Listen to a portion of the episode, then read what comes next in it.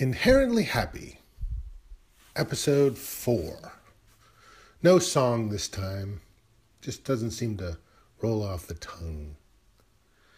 This one is about emotional agility and why it's important.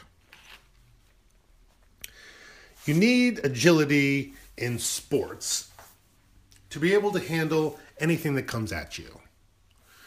Can you turn left? Can you turn right? Go forward, or whatever. Whatever the sport, usually like a team sport or running or anything like that, you need agility, gymnastics, so that if you fall or you really exert yourself, you don't cripple yourself, you don't crumble and fall.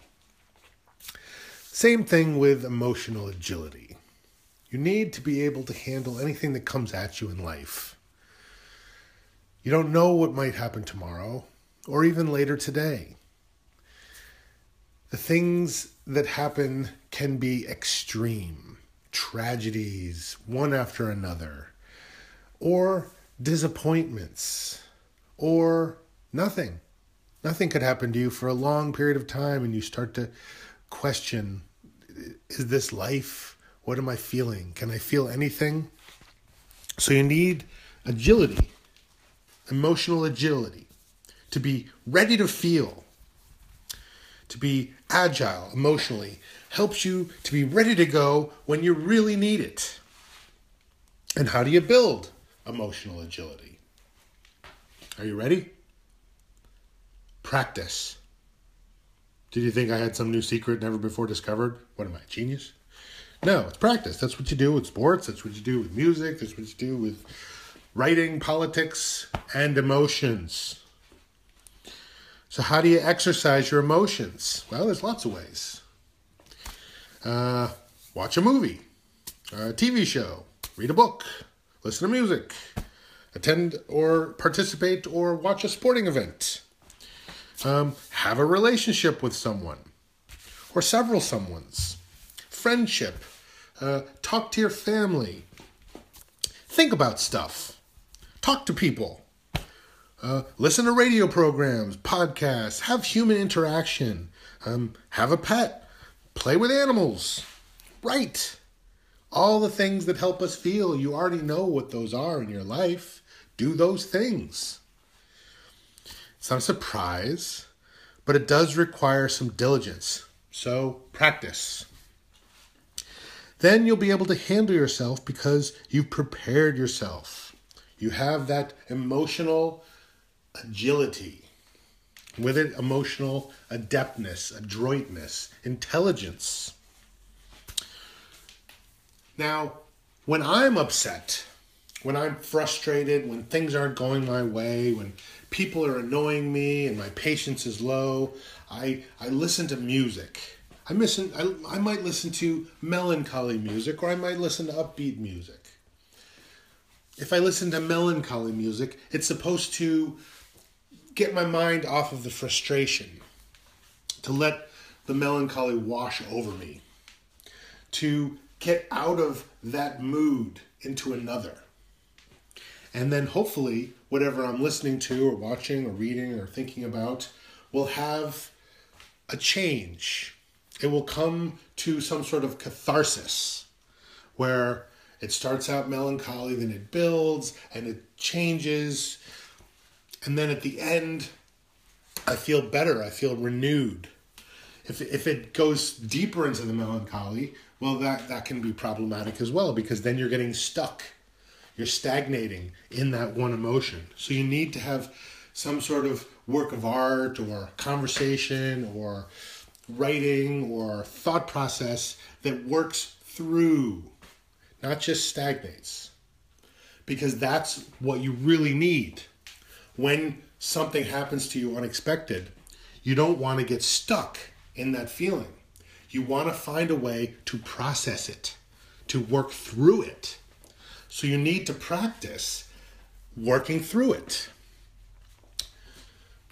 And that's why you have, you know, practice drills and sporting events where you're practicing throwing the ball, catching the ball. But you also need to have scrimmages where you're working through an entire game, seeing if your stamina can hold up, seeing what happens at the end. What do you do when you lose? What do you do when you win?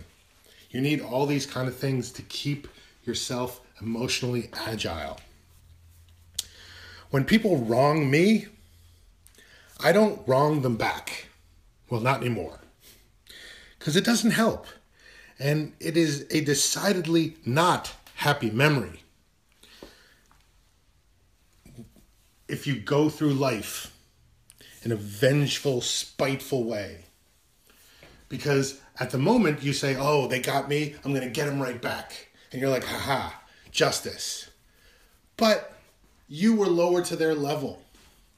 And eventually, when you're thinking about it later, it's not going to be a point of pride. Like, no, no, I got him back. Yeah, but what happens when you start feeling good again? Okay? They did something to you, you felt bad. In that moment of feeling bad, you did something back. And you felt a release. And now you're like, oh, so I'm better. No, you're not better.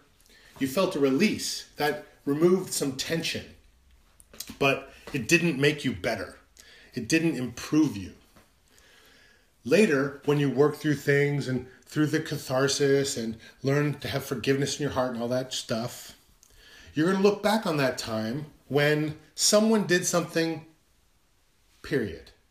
They didn't do something to you, they did something. They did something about themselves, they did something about their own spiteful nature. And rather than you deciding to not be spiteful, to instead be spiteful, you became like them. They were spiteful, you were spiteful. They turned you into them. And now, when you're feeling better and you've worked through things, if that's even possible, now that you've let spite take over, you are going to always regret it. So, and I learned that myself. Someone did something to me, I did something back to them right away. And I was like, haha, you don't get away with it. I'm the, the voice of justice. You started it, I finished it.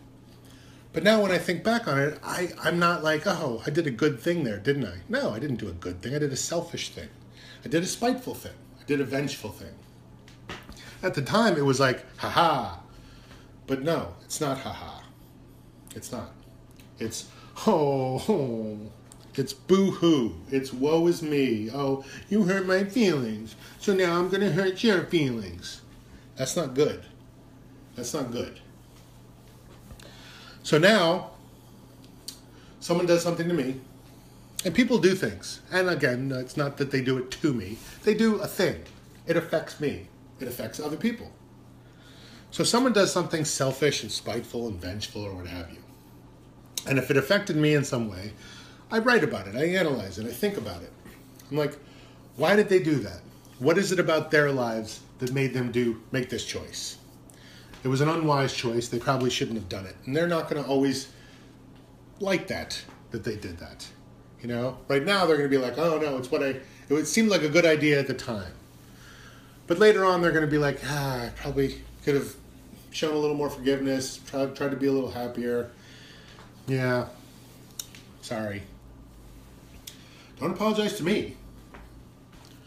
And I don't apologize because I try not to do mean, selfish, spiteful, vengeful things. I write about it, I analyze it, I get some distance, I see the lesson there, if there is one.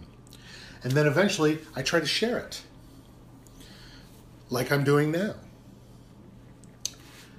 And that's the importance of having emotional agility.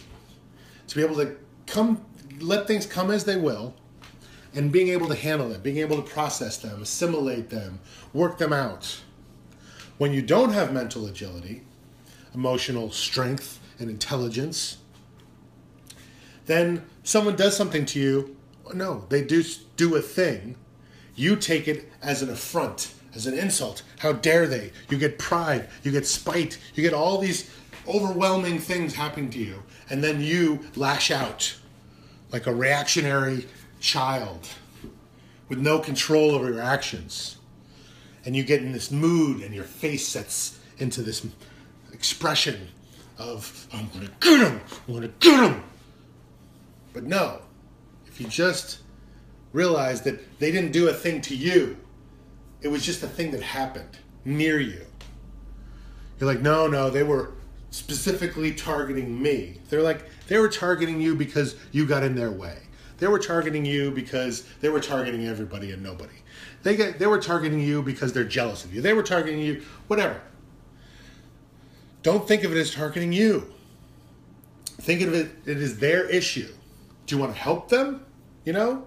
No, because they're destructive. So help yourself and help others that will listen. Maybe they'll listen and then you can help them that way.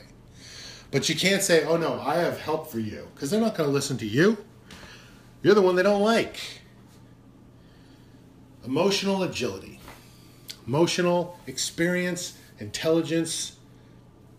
These things are helpful to give you perspective, some wisdom, and a little joy in your life.